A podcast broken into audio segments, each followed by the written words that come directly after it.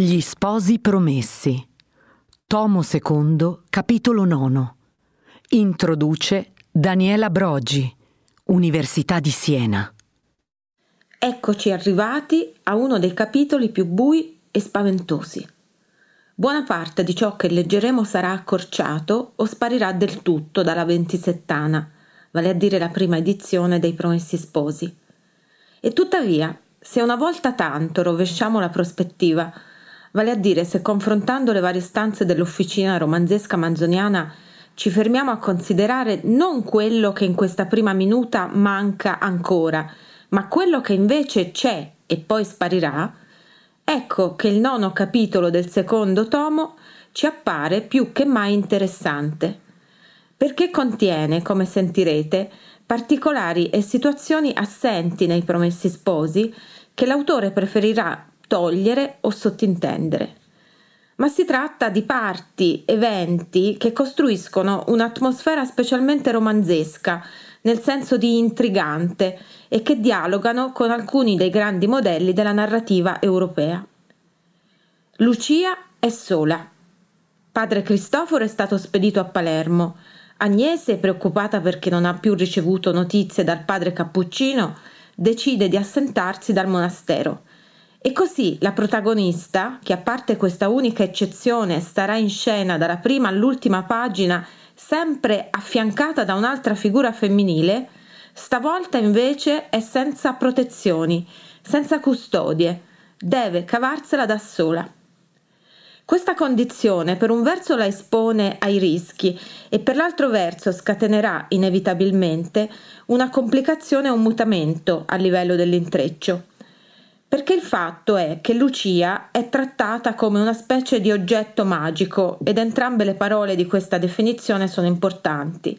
È un oggetto. Ho promesso di consegnarla ad un amico, dirà di lei Egidio a Geltrude. Ma è un oggetto magico, cioè portatore di desideri, di una luce che Lucia contiene già nel nome.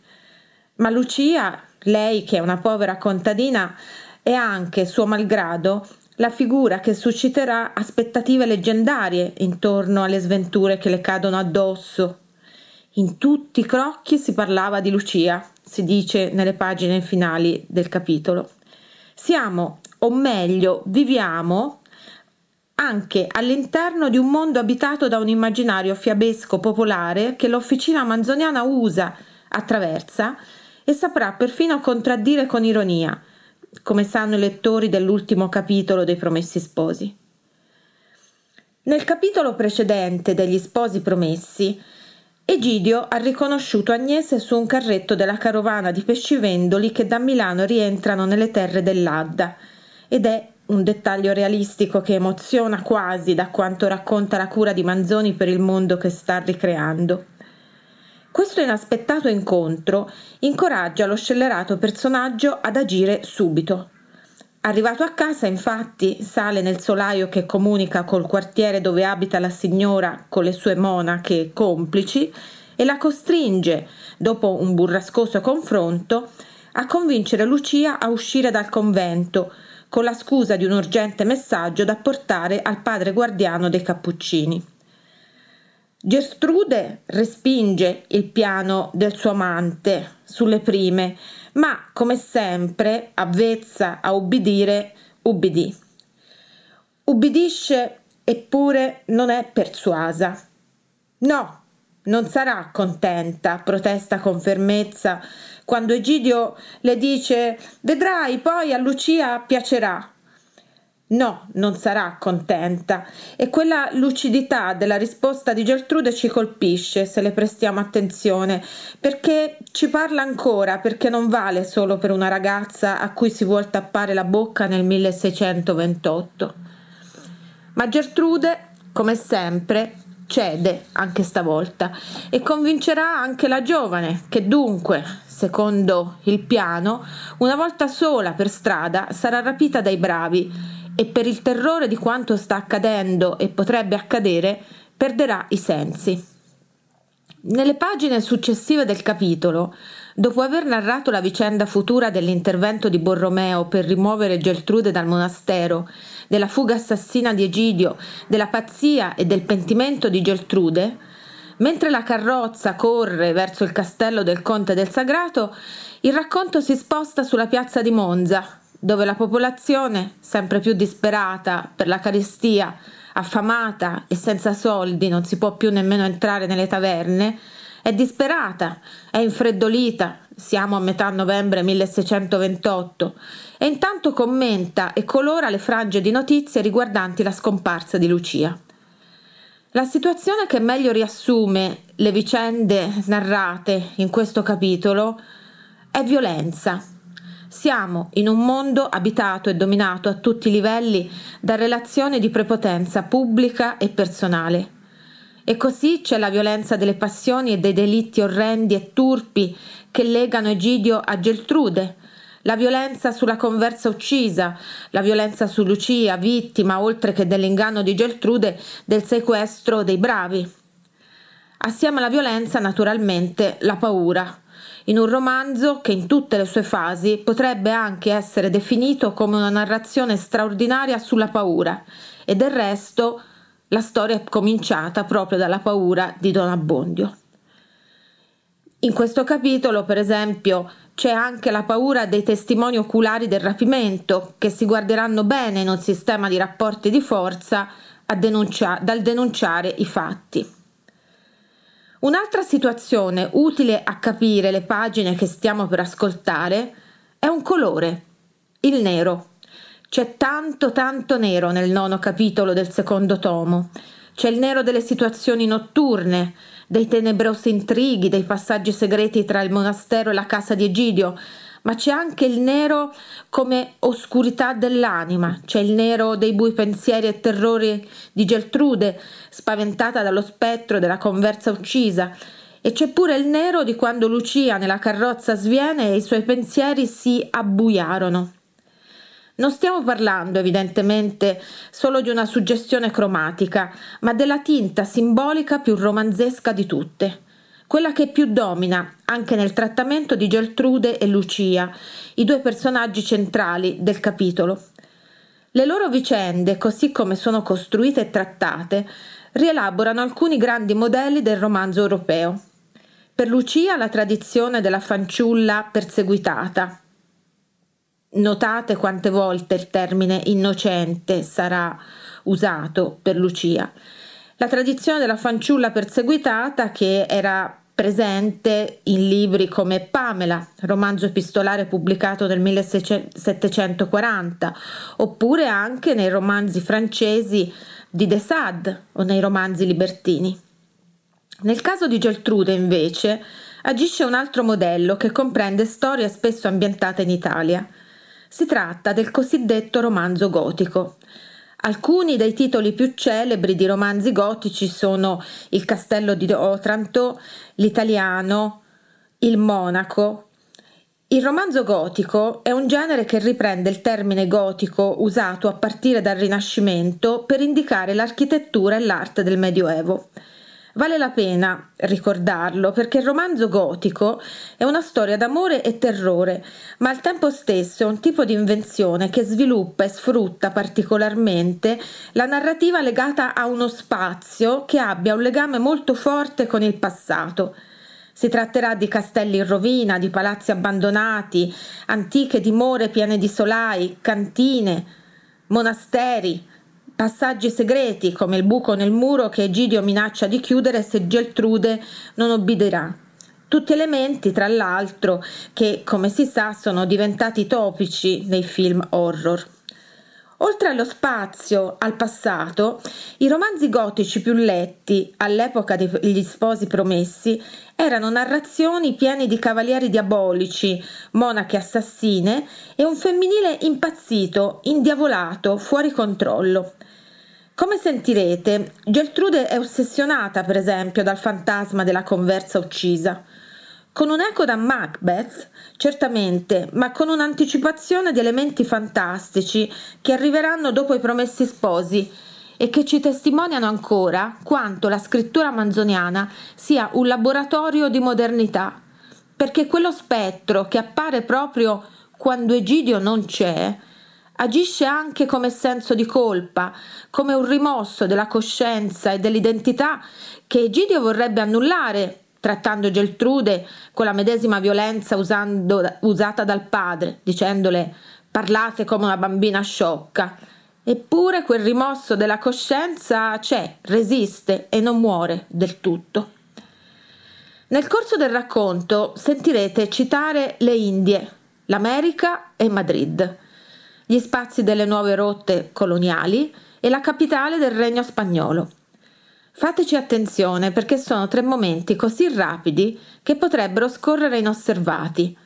Mentre i nostri personaggi scappano per le strade di Lombardia tra l'Adda, Milano, Monza, ecco che si affacciano tre riferimenti di una geografia che colpisce, perché ci parla contemporaneamente di un altrove nominato per dare forma, per dare espressività al discorso, come pure di un mondo altro, lontano, ma che effettivamente e storicamente arriva anche nel microcosmo secentesco dei promessi.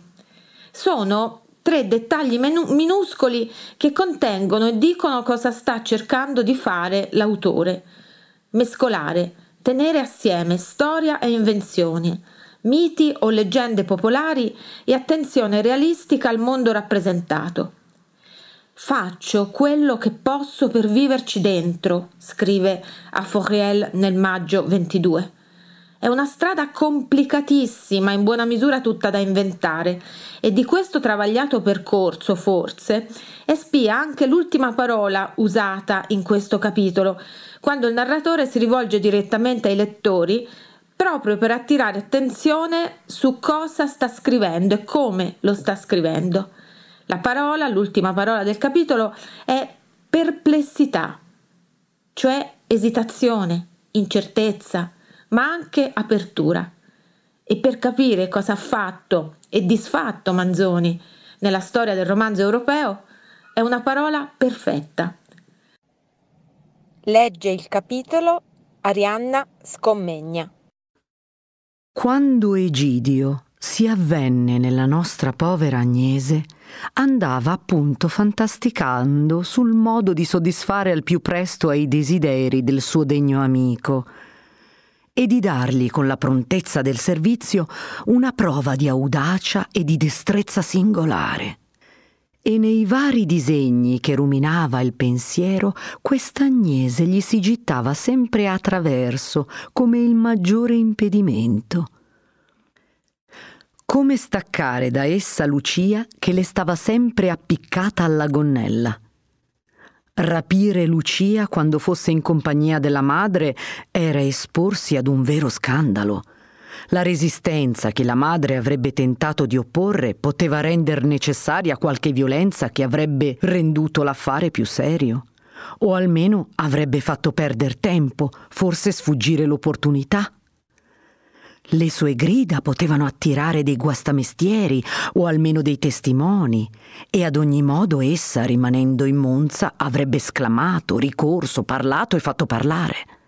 Al contrario, quando Lucia non avesse in paese persona a cui calesse di lei particolarmente, i discorsi sarebbero stati d'un giorno ed era molto più agevole dare all'avventura quella spiegazione che fosse convenuta e che nessuno avrebbe potuto smentire. Si andava dunque Egidio risolvendo ad aspettare che Agnese si fosse allontanata da Monza, ma non sapendo quando ciò fosse per accadere, si rodeva di dover rimettere ad un tempo non ben determinato l'impresa e l'onore dell'impresa. Ma, alla vista di Agnese che tornava a casa, Egidio si sentì libero d'una grande incertezza. Risolvette di por mano al disegno appena sarebbe giunto a Monza e continuò a maturare il suo disegno.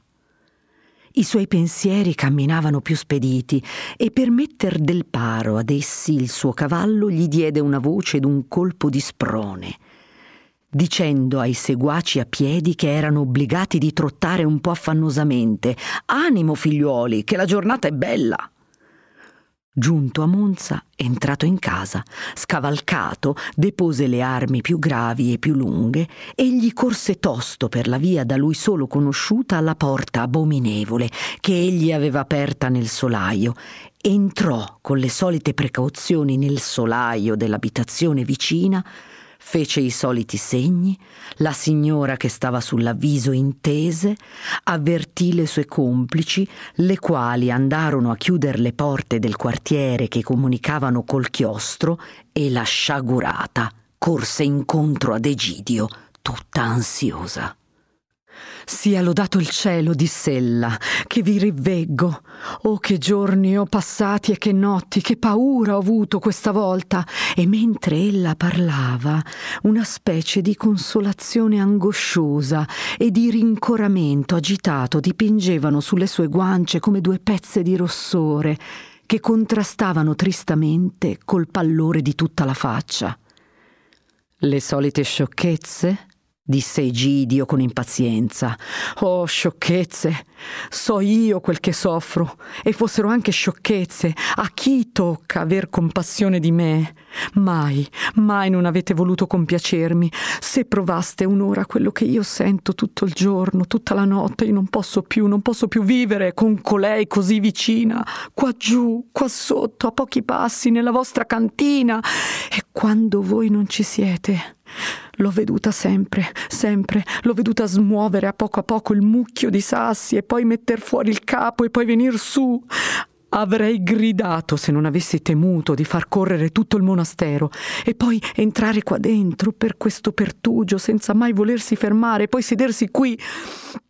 Quello sgabello, son ben sicura d'averlo bruciato, eppure quando colei arriva si trova sempre a quel posto ed ella vi si adagia e non vuol partire.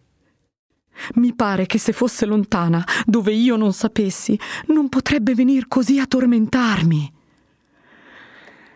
Donne indiavolate, vive o morte, disse lo scellerato, ecco le accoglienze gioconde che mi fate.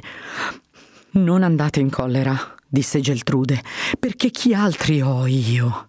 A chi mi posso confidare? E continuò con voce più sommessa, quelle altre non mi consoleranno, vedete, se racconterò loro che siete in collera con me. State in pace e fatemi questo piacere una volta. Voi sapete far tante cose.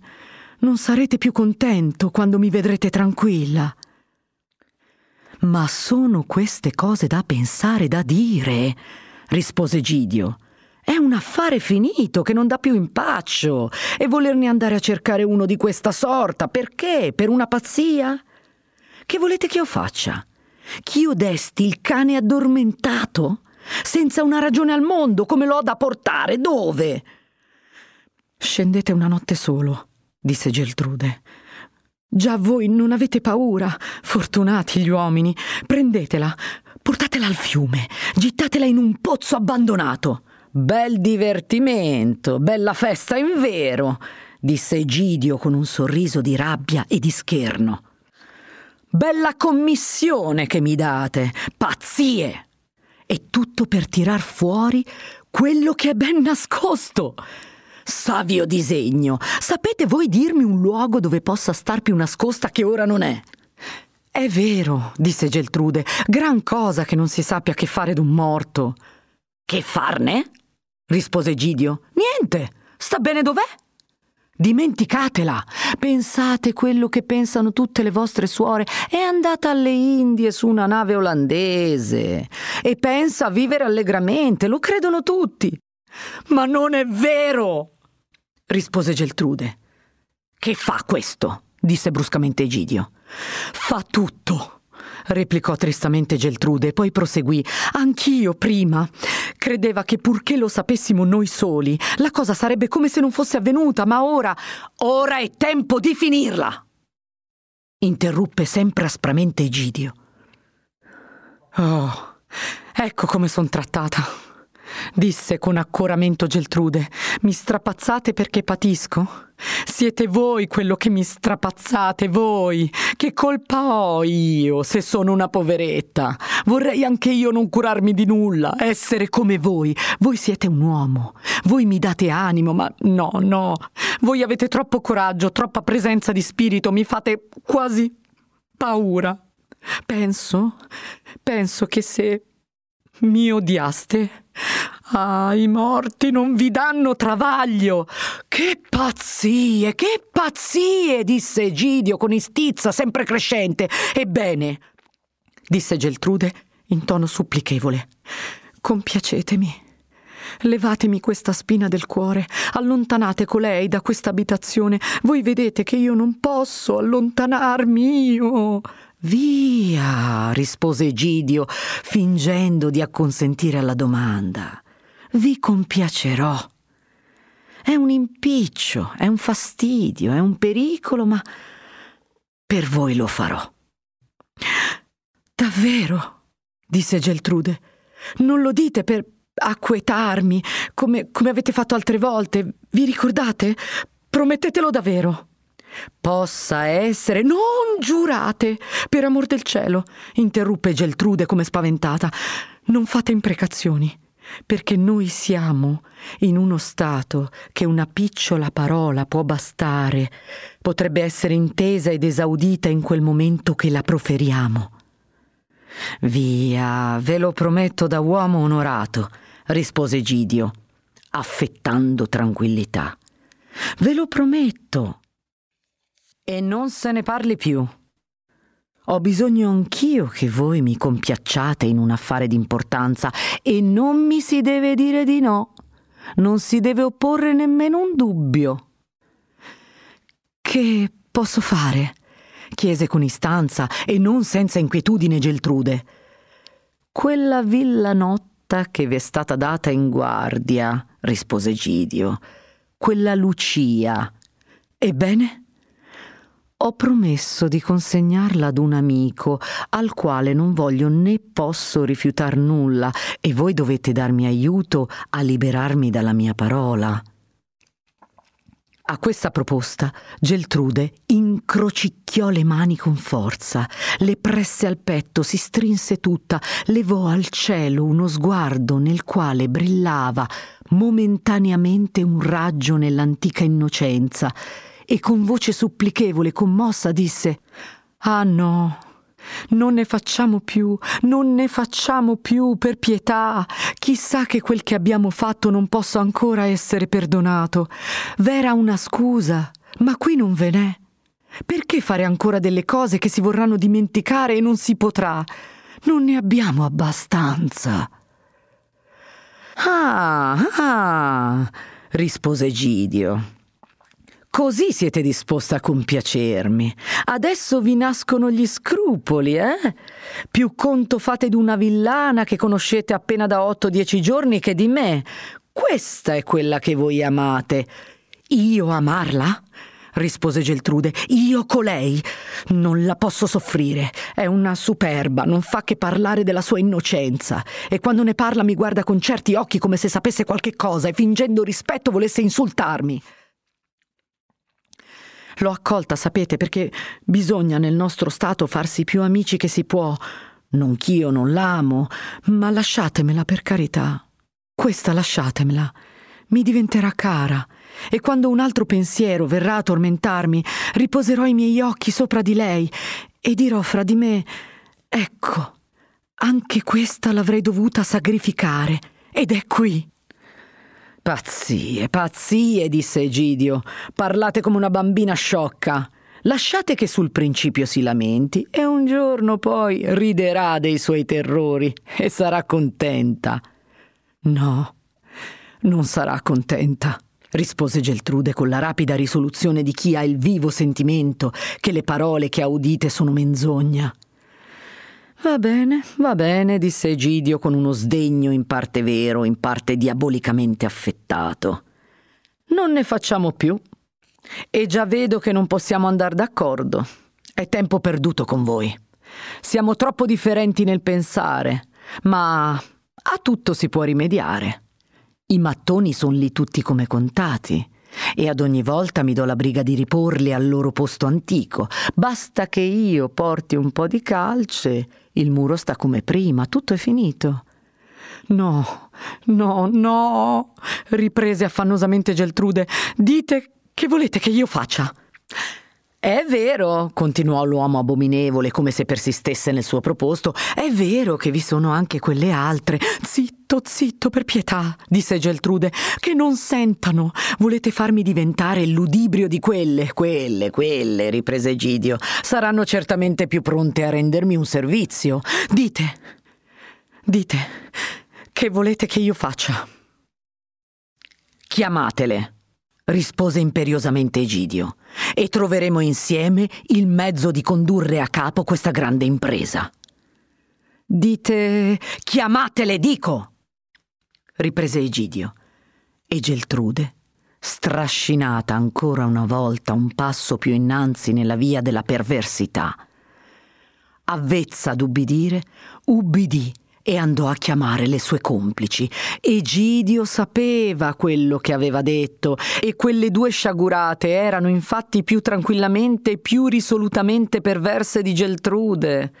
Geltrude dei loro discorsi, del loro contegno sentiva talvolta orrore, disprezzo, ne riceveva una specie di scandalo, ma questi sentimenti ricadevano terribilmente sulla sua coscienza, perché ad ogni volta Geltrude Geltrude era costretta a ricordarsi che d'essa era quella che aveva fatti far loro i primi passi nel cammino dove ora la precorrevano.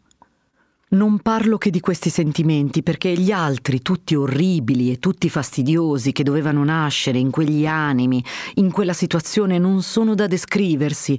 Basti dire che con tante cagioni di vicendevole ripugnanza, una sola cosa le teneva unite, la partecipazione d'un sangue, l'avere una sola coscienza, Vivevano insieme come lo sbigottimento e l'audacia, il desiderio di rimpiattarsi e il desiderio di assalire, il rimorso e il delitto vivono insieme nell'anima d'un masnadiero. Rivisitate accuratamente le porte, tentati i chiavistelli per accertarsi che fossero ben chiusi, le tre sciagurate s'avviarono insieme verso il luogo più rimoto del quartiere dove Egidio le stava aspettando. L'orrendo concilio fu ragunato. Le sciagurate aspettavano ansiose di udire ciò che Egidio avesse a propor loro e nello stesso tempo stavano col capo levato all'indietro, origliando se un qualche rumore si sentisse, se qualche suora venisse a bussare per accorrer tosto per intrattenerla con qualche pretesto prima di aprire e dar così tempo ad Egidio di sparire senza lasciare alcun sospetto. Egidio espose loro in due parole il suo desiderio, che egli aveva bisogno di tenere Lucia per servire un suo caro amico, che esse dovevano dargli aiuto, che la cosa doveva essere fatta presto e in modo che il sospetto non cadesse né sovra di esse né sovra di lui. In una brigata di onesti che deliberi su qualche risoluzione da prendersi, ognuno diventa più onesto. Il sentimento comune rinforza quello d'ogni individuo che parli. Le parole d'ognuno divengono più rigide, più degne, più scrupolose, suppongono sempre un convincimento profondo della persuasione della virtù. E così purtroppo in una brigata di tristi ognuno diventa più tristo perché chi ragiona dinanzi ad un uditorio, per picciolo che sia, generalmente parlando, non teme nulla più che di stonare dagli altri. Geltrude, che alla prima proposta di quel fatto ne aveva conceputo tanto orrore, risoluta ora di obbedire allo spirito infernale che la possedeva, non avrebbe voluto che altri mostrasse più ardore, più prontezza, più sagacità nel farlo Geltrude, avvezza ad essere strascinata e a far sempre qualche cosa di più di ciò che sul principio aveva ricusato di fare, rispose tosto che pigliava essa l'impegno, che ne aveva i mezzi più di chi che sia. Le altre triste protestarono tosto che esse erano pronte a secondarla in tutto. Egidio le chiese se essa avrebbe saputo far andare Lucia sola in una strada solitaria. Domani, rispose Geltrude, domani è troppo presto, disse Egidio. La rete non potrà esser tesa che dopodomani. Dopodomani, rispose ancora Geltrude. La congrega si sciolse ed Egidio corse tosto a spedire un messo al conte del sagrato per chiedergli i bravi dei quali avevano convenuto. Il messo partì nella notte stessa, giunse all'alba al castello. Il conte diede tosto gli ordini ai bravi che dovevano andare all'impresa, impose loro di obbedire ad Egidio e di non nominarlo, di aspettare i suoi comandi e di non andare a casa sua né di cercarlo in alcun luogo. E i bravi scesero all'Adda e si imbarcarono. Nello stesso tempo spedì egli una carrozza leggera da viaggio con un cocchiere quale conveniva a tal signore gli ordinò di farsi tragittare su un altro punto del fiume, di non mostrare di avere alcuna relazione con quegli altri amici che partivano, di appostarsi vicino a Monza nel luogo che era indicato nella lettera di Egidio e di aspettare pure gli ordini di questo. Quanto alle ciarle da spargersi per via e alle fermate, onde far stornare dal vero le congetture dei curiosi, il conte ne lasciò l'invenzione alla prudenza ed alla sagacità dei suoi uomini perché li aveva scelti tra i più provati e più destri e tali che sapessero conformare la condotta e i discorsi alle circostanze che egli non poteva prevedere. Contemporaneamente, a paro per un'altra via, il messo di Egidio tornò al suo padrone e gli portò la risposta nella quale il conte, con un gergo da loro soli inteso, lo avvertiva di ciò che egli aveva ordinato. Egidio, lasciato riposare il messo, lo rispedì alle poste dove erano giunti gli uomini del conte e li fece istruire di ciò che avevano a fare. Tutta quella giornata fu spesa in preparativi. Il giorno appresso la nostra storia lo registra ed era il 21 di novembre. Egidio diede avviso a Geltrude che tutto era pronto e che ella dovesse mantenere la sua parola, operar tosto secondo le istruzioni che egli le aveva date. Geltrude scese nel suo parlatorio appartato e fece chiamare Lucia. La nostra poveretta innocente corse volonterosa alla chiamata. Dopo la partenza della madre, rimasta come smarrita, senza consiglio, senz'altro appoggio che quello della signora, non si sentiva mai tanto sicura come presso di lei. Bene è vero che quel non so che di inusitato e di strano che ella aveva trovato nei discorsi e nel contegno di essa gli aveva lasciata un'impressione di incertezza e quasi di timore, ma ella era tanto lontana dal sospettar pure le vere cagioni di quell'inusitato che le prime riflessioni della madre l'avevano rassicurata e Lucia non ne aveva cavata altra conseguenza se non che i signori erano molto differenti dai poverelli. Si presentò ella dunque a Geltrude con quell'aria di fiducia affettuosa, con quella gioia riconoscente che il debole sente alla presenza del forte che è per lui. Le andò incontro come la pecora va incontro al pastore che le si avvicina, che allontana le altre e stende la mano per accarezzarla e non sa la poveretta che egli ha lasciato fuori del pecorile il beccaio a cui l'ha venduta in quel momento.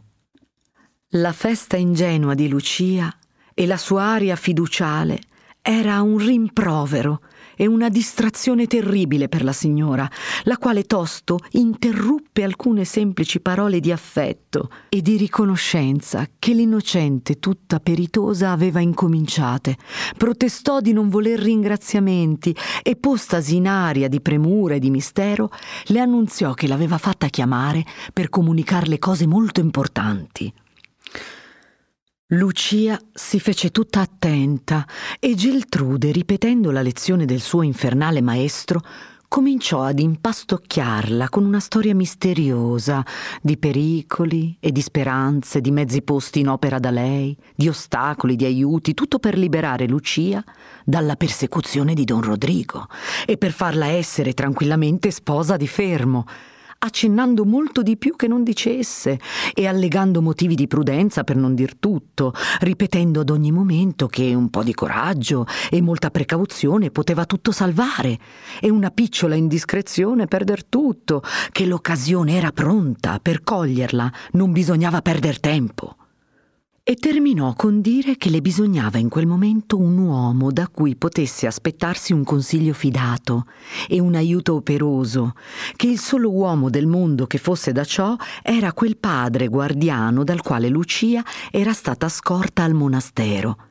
che ella aveva bisogno di parlare con lui, ma che le mancava il mezzo di farlo avvertire con sicurezza, giacché Dopo d'aver riandate tutte le persone, tutti i modi per questa spedizione, trovava in tutti il pericolo di farsi scorgere, di sventare il segreto, di metter sull'avviso quelli a cui importava il più di tener tutto nascosto e di perdere così l'opportunità, anzi di avvicinare i pericoli, che insomma per condurre bene a fine questa faccenda era necessario che Lucia prendesse un po' di risoluzione, si snighittisse e facesse tosto e segretamente e sola questa commissione. Lucia a questa proposta rimase sopra di sé, poiché allontanarsi dal monastero, andarsene soletta per un paese che era per lei come l'America, era un gran pensiero. Fece adunque come si fa ordinariamente quando non si vorrebbe aderire ad una proposta – si mise a discuterla per poter conchiudere che non era la sola cosa da potersi fare. Disse che la signora avrebbe potuto trovare altre persone fidate e discrete. Domandò schiarimenti. Volle sapere più addentro come la commissione fosse necessaria e come essa fosse la sola che la potesse eseguire. Ma la signora memore sempre della scuola di Egidio, mostrò prima di offendersi, rispose ancor più misteriosamente alle domande, lagnandosi di Lucia che pretendesse farle rivelare ciò che ella non poteva e che non volesse fidarsi di chi, senza un interesse, per pura pietà, si prendeva tanta cura di lei, e conchiuse finalmente col dire Son ben io, la buona donna, a pigliarmi di questi travagli. Si tratta di voi, finalmente. Io me ne lavo le mani. Ho fatto ancor più ch'io non dovessi. Lucia commossa in un punto di vergogna e di timore, stava per piangere e la signora, vedendola arrivata a quel punto, ripigliò il suo discorso, la sgridò più amorevolmente, la rimproverò di poco coraggio, le promise che non le sarebbe mai mancata se ella avesse avuta fede in lei e infervorata come era nell'impresa di tradire la poveretta per servire lo scellerato Egidio, con ipocrisia sfrontata le disse che pensasse ai rimproveri che ella farebbe farebbe un giorno a se stessa di avere, per irresolutezza, per infingardaggine, rifiutato il mezzo della salute e rovinata se stessa, la madre e l'uomo a cui ella si era promessa.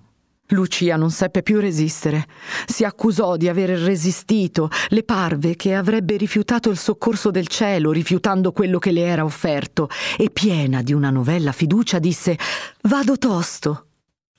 Geltrude l'accomiatò, lodandola, facendole animo e ripetendo le più liete promesse e indicandole la via per andare al convento. Lucia, ritenendo a forza il pianto, chiese scusa alla signora della sua poca fede e della sua ingratitudine. Sono una poveretta senza pratica, diss'ella. Ma già ella Tutte queste brighe non se le deve pigliare per me, ma per quello di lassù che gliele rimeriterà tutte. E abbandonandosi alla grata, con le braccia tese, continuò. Se non fossero questi ferri, mi pare che le getterei le braccia al collo, ed ella non se lo avrebbe a male, perché è tanto buona, e io lo faccio per cuore. Sì, sì, Lucia, addio, addio, disse Geltrude. Dio la benedica rispose Lucia e staccatasi dalla grata si volse e si avviò verso la porta del parlatorio. Che orrenda parola! disse in suo cuore Geltrude, Dio gliele rimeriterà tutte. E alzando gli occhi, vide Lucia che stava per passare la soglia Finché Lucia aveva litigato contro le persuasioni di Geltrude, questa, impegnata ad ottenere l'intento di Egidio, animata dalla disputa stessa, non aveva pensato ad altro che a giungere al suo fine, ma quando vide il cangiamento di Lucia, quando vide la sua fede sincera, intera, amorosa, e pensò che la tradiva, quando vide la vittima andare così, senza sospetto, all'orribile sacrificio. Un sentimento improvviso, indistinto, irresistibile le fece pronunziare quasi macchinalmente queste parole. Sentite, Lucia! Lucia ristette, si rivolse, ritornò alla grata. Ma nel momento che Lucia spese a fare quei pochi passi, L'immaginazione di Geltrude aveva già veduto Egidio furibondo per essere stato ingannato, aveva già udite le sue imprecazioni, le sue minacce, s'era già pentita del suo pentimento. E quando Lucia ristette alla grata per intendere ciò che Geltrude avesse di nuovo a dirle, Geltrude confermata nella iniquità. Senti, Lucia, le disse, Ricordati bene di tutte le avvertenze che ti ho date. Procura di tirarti in mente la strada che tu fai venendo qui. Se fossi in dubbio, domanda con indifferenza e con franchezza a qualche buona donna che passi per via. Vai in modo di non dar sospetto. Fatti animo, che già non è il viaggio di Madrid. Va e torna presto. Oh, disse Lucia, Dio mi accompagnerà. E si volse di nuovo, si avviò verso la porta e passò la soglia. Geltrude corse a chiudersi nella sua stanza. Quivi l'abbandona il nostro autore. Né in tutto il resto del manoscritto ne fa più menzione. Noi però, trovando descritti dal Ripamonti gli ultimi casi di questa sventurata, stimiamo che monti il pregio di interrompere un momento la narrazione principale per accennarli. Ci sembra anzi una specie di dovere per noi, quando abbiamo raccontati i delitti, di non tacere il pentimento, di non tacere che l'orrore a noi, così facilmente ispirato da quelli, la religione ha potuto ispirarlo ancor più forte e più profondo nell'anima stessa che gli aveva consentiti e commessi. Riferiremo quei casi in compendio, chi volesse conoscerli più in particolare li troverà esposti in bel latino nella storia patria del Ripamonti, al libro sesto della quinta decade. Siccome egli non vi pone alcuna data, così non possiamo dire di quanto siano posteriori alle cose già da noi narrate. La condotta, il linguaggio, l'aspetto abituale delle tre sciagurate suore, le loro stesse precauzioni per distornare i sospetti ne fecero, come era naturale, nascere dei nuovi che dopo d'aver serpeggiato nel monastero si diffusero al di fuori.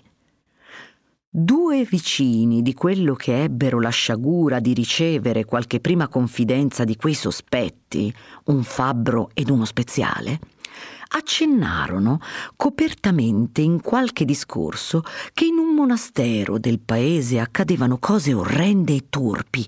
L'uno e l'altro furono trovati uccisi.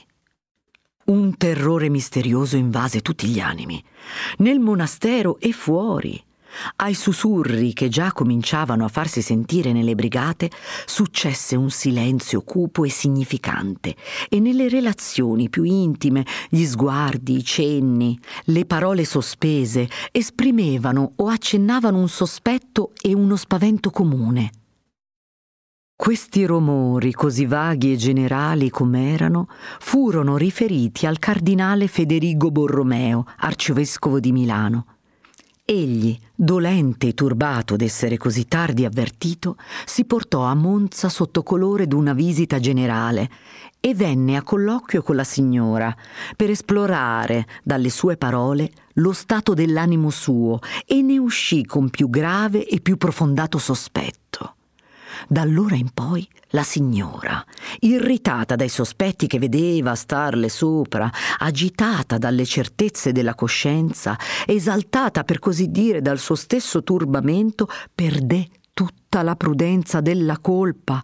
Le sue azioni divennero affatto indisciplinate, i suoi discorsi strani, furiosi, inverecondi. La giurisdizione criminale sulle persone addette allo stato religioso era allora esercitata dai vescovi. Il cardinale fece torre la signora da quel monastero e trasportarla in un convento di convertite nella città. Ivi l'infelice infuriò per qualche tempo, tentò di fuggire, tentò di uccidersi, ricusò il cibo, diede del capo nelle muraglie, urlava tutto il giorno, bestemmiava più di tutto il cardinale contro il quale tale era l'odio di lei, che ella ebbe a dir poscia che tutte le inimicizie che gli uomini chiamano mortali erano un giuoco appo di quella che ella sentiva per lui. Intanto lo scellerato vicino ripose il piede nel monastero e parte con la persuasione, parte con le minacce, astrinse le altre due sue vittime a seguirlo e di notte con esse fuggì. Ma o fosse disegno premeditato di quell'animo atroce, o ebbrezza di scelleraggine poco distante dal paese, in riva all'Ambro, una dopo l'altra, le trafisse con un pugnale, gittando l'una nell'ambro e l'altra in un pozzo rasciutto ed abbandonato nei campi. Ma le ferite non furono mortali ed entrambe le donne furono salve per diversi eventi e rinvenute e riposte a guarire in un altro monastero del borgo. La signora, all'annunzio di tali atrocità, tutta, tutto a un tratto si mutò rivolse in orrore di se stessa, in pentimento, in dolore ineffabile, in lagrime inesauste, tutto quell'impeto di furore, e da quel momento fino al suo ultimo respiro non si stancò mai di espiare almeno ciò che non poteva più riparare. Il cardinale, che ella chiamò poi il suo liberatore, dovette porre un freno ai rigori che ella esercitava contro se stessa la visitò da poi e la consolò sovente. Pagò egli poi sempre le spese del suo mantenimento perché i parenti, come se col rifiutare quella sventurata avessero potuto scuotersi da dosso la colpa che avevano nella sua rovina, non vollero più udirne parlare.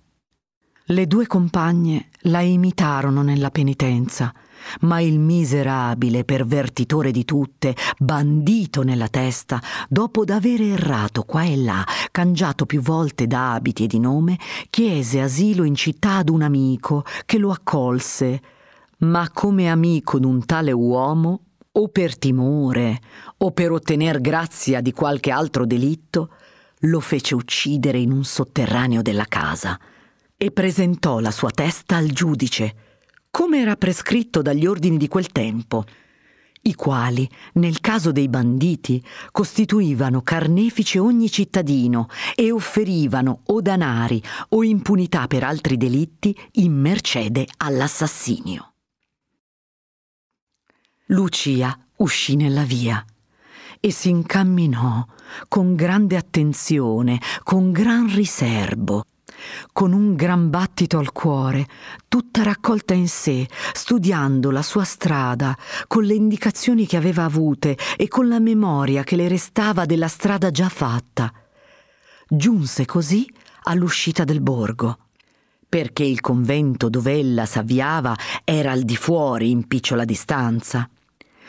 Riconobbe la porta per dove era entrata la prima volta e prese a sinistra la via che le era stata insegnata.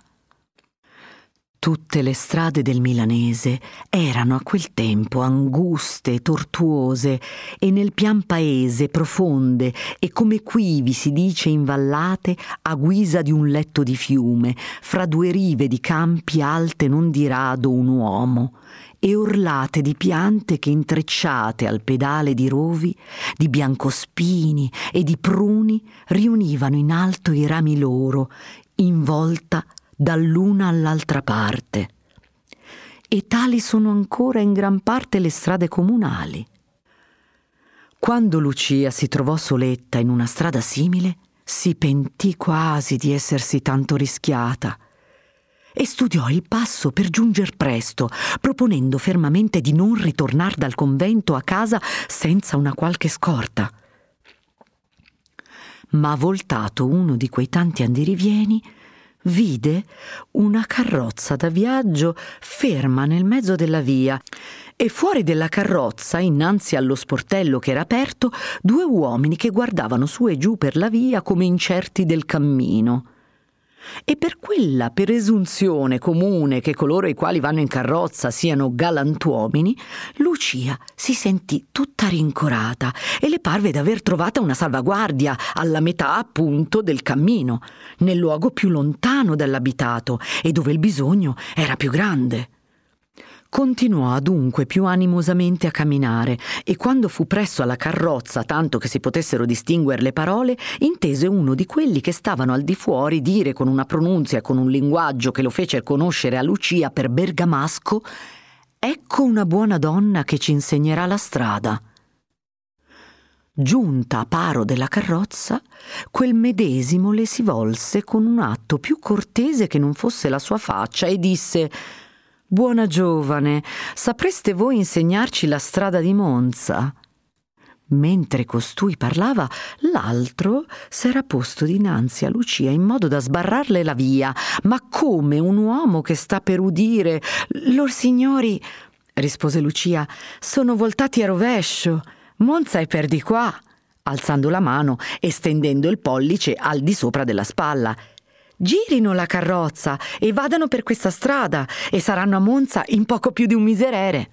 Così detto, voleva continuare il suo cammino e s'avvicinava alla riva per passare senza urtare quel forastiero che stava lì ritto come un termine e senza dirgli che facesse largo, cosa che alla nostra povera forese sarebbe sembrata troppo familiare. Un momento, disse colui che le aveva già parlato, ritenendola dolcemente. Noi siamo ben impacciati in queste strade dell'altro mondo. Non potreste voi farci la cortesia di salire in carrozza con noi e di insegnarci la strada fino a Monza? Signori miei, disse Lucia arrossando e maravigliandosi della proposta. Io ho fretta ad andare per i fatti miei. Vadano per di qua e non possono fallire. Voi siete ben schifa, rispose il malandrino. E mentre egli proferiva queste poche parole, l'altro, che era nella via, afferrò d'improvviso Lucia pei fianchi, la sollevò e con l'aiuto del compagno la pose a forza nella carrozza, dove fu tosto presa, ritenuta, posta a sedere da due che vi erano. Il malandrino che aveva parlato la seguì, l'altro chiuse lo sportello il cocchiere sferzò i cavalli e la carrozza partì di galoppo. Lucia, al sentirsi presa, levò un grido, lo raddoppiò quando si sentì alzata e ficcata nella carrozza, ma quando vi fu una manaccia villana le cacciò un fazzoletto sulla bocca e le soffocò il grido nella gola.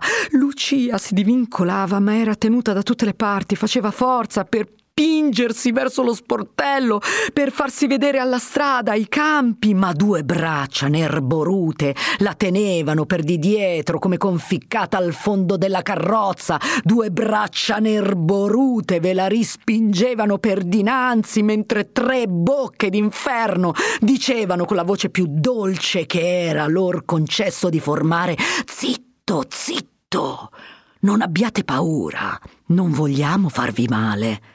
Non è niente, non è niente. Lucia, tra per la sorpresa, tra per lo terrore che andava sempre crescendo, tra per i pensieri tutti oscuri e tutti orrendi che le passavano in furia per la mente, tra per lo sforzo che faceva e quello che pativa, sentì mancare gli spiriti. Le sue idee si abbuiarono, cominciò a vedere come confusi fra di loro quegli orridi visacci che le stavano dinanzi.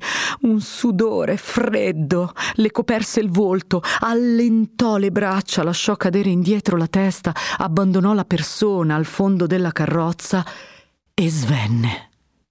Coraggio, coraggio, dicevano gli scherani, ma Lucia non intendeva più nulla. Diavolo! disse uno dei malandrini. Par morta! Niente, niente, disse un altro. Ci vorrebbe un po' d'aceto da mettergli sotto il naso. È lì covato l'aceto, disse il terzo. Se potesse servire quel fiasco di vino che è riposto lì sotto il sedile. Che vino? riprese il secondo. Aceto vorrebbe essere. Vedete che malaventura? Disse ancora il terzo. Se giungessi arso di sete in un'osteria disabitata a cercar vino, troverei aceto. E qui che aceto ci vorrebbe. Taci, gaglioffo, che non è tempo da sciocchezze, interruppe il secondo. Uè, disse il primo. Non da segno di vita. Se fosse morta davvero avremmo fatto una bella spedizione. Noi abbiamo eseguito gli ordini puntualmente, rispose il secondo. Se fosse accaduta una disgrazia, non è nostra colpa. Che morta, disse il terzo. È un picciolo fastidio che le è venuto, eh? Le donne ne hanno per meno ad assai. Or ora tornerà in sé. Mentre quegli sciagurati tenevano questo consiglio ed esprimevano la loro inquietudine in uno stile degno del loro animo, la carrozza era uscita dalla via più battuta, aveva imboccata una stradella di traverso per i campi e continuava rapidamente il suo cammino. Intanto colui che aveva afferrata Lucia ed era un bravo di Egidio, rimasto nella strada quando la carrozza partì, si guardò intorno e certo che nessuno lo aveva scorto, spiccò un salto sul pendio d'una riva, abbrancò un ramo della siepe, con un altro salto fu sull'alto della riva e si appiattò in un polloneto di castagni che conservavano ancora tanto delle loro foglie da nascondere un birbone. Il primo grido di Lucia era stato inteso nei campi di qua e di là da pochi lavoratori che v'erano, e questi accorsero alla riva per guardare nella strada che fosse, ma cercando di adocchiare nascosti dalla siepe per non entrare in qualche impiccio, per non toccarne, per non essere citati come testimoni, per non arrischiarsi, insomma, che è il primo pensiero che nasce ai più nei tempi in cui i violenti fanno la legge. Mettevano la faccia ai fori della siepe e guatavano. Altri vide una carrozza che si allontanava di galoppo e stette lì qualche tempo a seguirla col guardo a bocca aperta.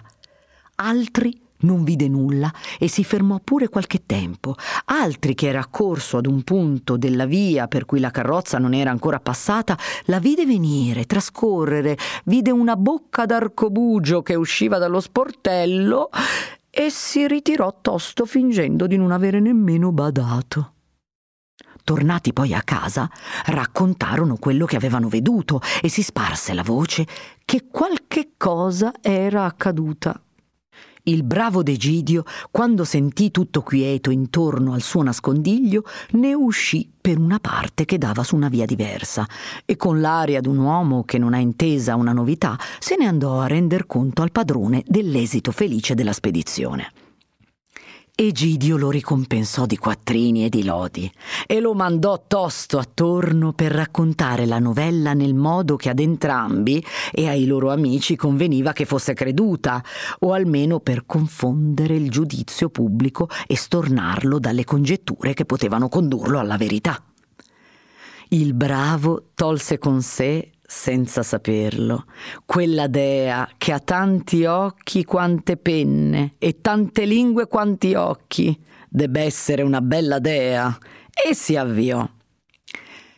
Il campo più opportuno ad un tal uomo e ad un tale ufficio, la taverna, era allora deserto a cagione della carestia, che di giorno in giorno cresceva e si diffondeva in tutte le parti del milanese. Mangiare e bere non era più per nessuno un oggetto di divertimento, era divenuto per tutti un bisogno difficile da soddisfare. Andò dunque in sulla piazza, luogo sempre popolato di oziosi, ma più che mai in quell'anno calamitoso in cui erano forzati all'ozio anche i più operosi. Quella piazza di Monza, come tutte le piazze, tutte le vie, tutti i campi della Lombardia, presentava il più tristo spettacolo poveri di professione che dopo d'avere invano domandato un soccorso ad uomini divenuti poveri anch'essi, stavano in fila l'uno appresso dell'altro, appoggiati ad un muro soleggiato, stringendosi di tempo in tempo nelle spalle, aggrinzati, cenciosi, aventi un bordone nella destra e tenendo stretta tra il braccio sinistro e le costole una arida scodella di legno, aspettando l'ora d'andare a ricevere quel poco nutrimento che si poteva distribuire alle porte dei conventi, dei monasteri, di qualche facoltoso caritatevole. Qua e là crocchi di artigiani senza lavoro, di contadini quasi senza ricolto, di possidenti altre volte agiati ma che in quell'anno sapevano di dover combattere con la fame, tutti tristi, sparuti, scorati. I più rubesti, i meglio pasciuti che si vedessero, erano qualche bravi che vivevano delle provvigioni dei potenti a cui servivano e ai quali nessun fornaio avrebbe osato di dare un rifiuto o di richiedere un pronto pagamento. I discorsi abituali di quei crocchi erano miseria e disperazione vociferazioni contro i fornai e contro gli accaparratori, imprecazioni mormorate sommessamente contro i potenti, contro i magistrati, racconti di grano partito, di grano arrivato ed occultato, di morti di fame e di tumulti in altre terre dello Stato. Pochi giorni prima una gran parte del popolo si era sollevata in Milano e dopo quel sollevamento estinto con le promesse e seppellito coi supplizi si erano pubblicate leggi quali il popolo le desiderava. Questo fatto era stato in tutta la Lombardia ed era ancora il soggetto dei discorsi e il fatto, come le conseguenze, era narrato diversamente come suole accadere. Ognuno arrecava qualche nuova circostanza che dava luogo a qualche nuova riflessione. Ma in quel momento in Monza l'avvenimento locale occupava tutti i pensieri e tutte le bocche, in tutti i crocchi si parlava di Lucia. Il bravo si avvicinò ad uno di quelli come uno sfaccendato e stette ascoltando. Erano due carrozze di signori bergamaschi, diceva un barbassoro, accompagnate da uomini a cavallo. La giovane si mise a fuggire pel campo di Martino Stoppa, ma fu raggiunta e portata via di peso. E continuò con voce più sommessa, in aria misteriosa. Debba essere qualche gran tiranno bergamasco. Io ho inteso, da chi l'ha inteso da uno che v'era, disse un altro, che le carrozze erano tre e che la gente le fece fermare, ma quei signori misero fuori degli archibugi e allora mi capite, i galantuomini hanno dovuto dar luogo. Poh, disse il bravo, vedete un po' come le cose si contano.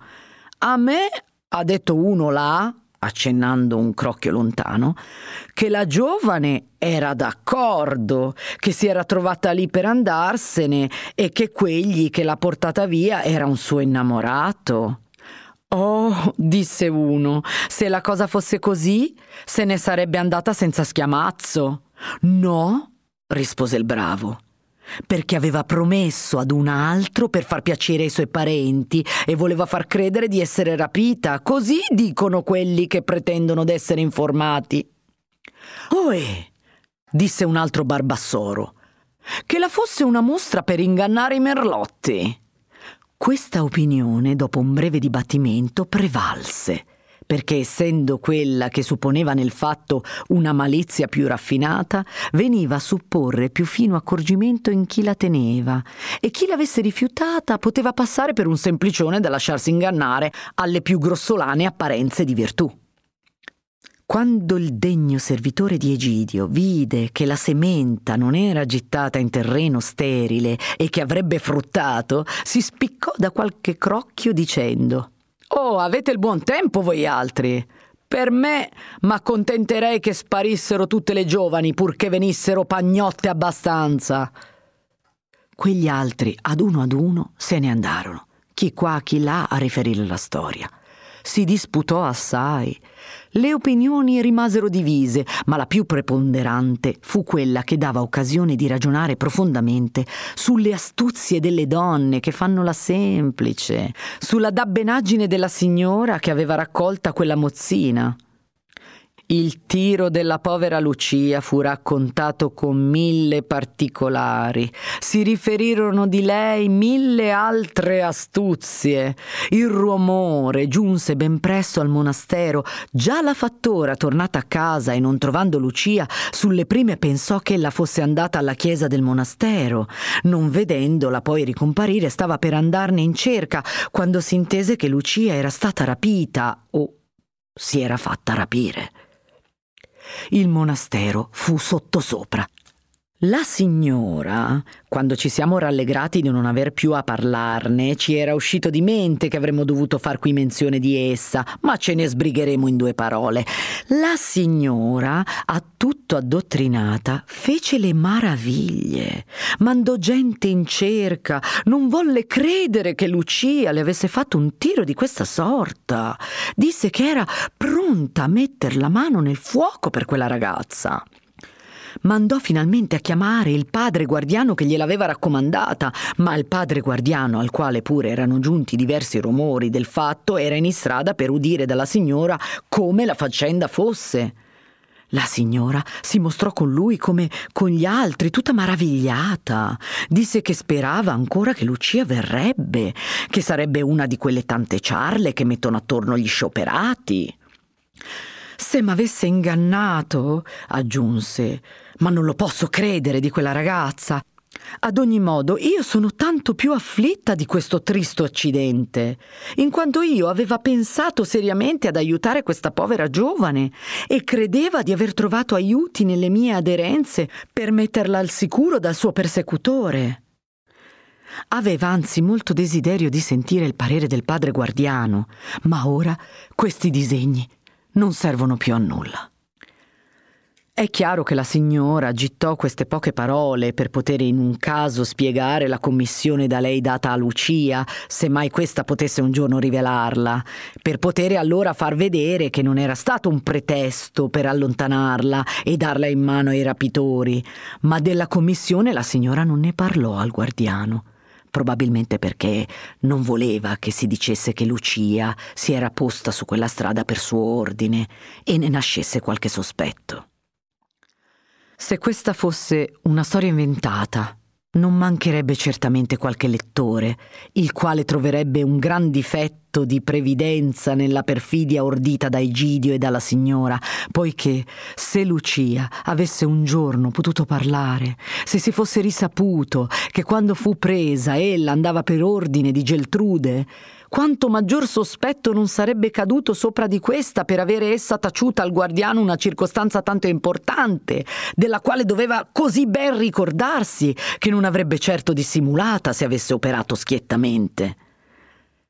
Quei lettori, i quali vorrebbero che in una storia anche le insidie fossero fatte perfettamente, se la prenderebbero con l'inventore, ma questa critica non può aver luogo perché noi raccontiamo una storia quale è avvenuta.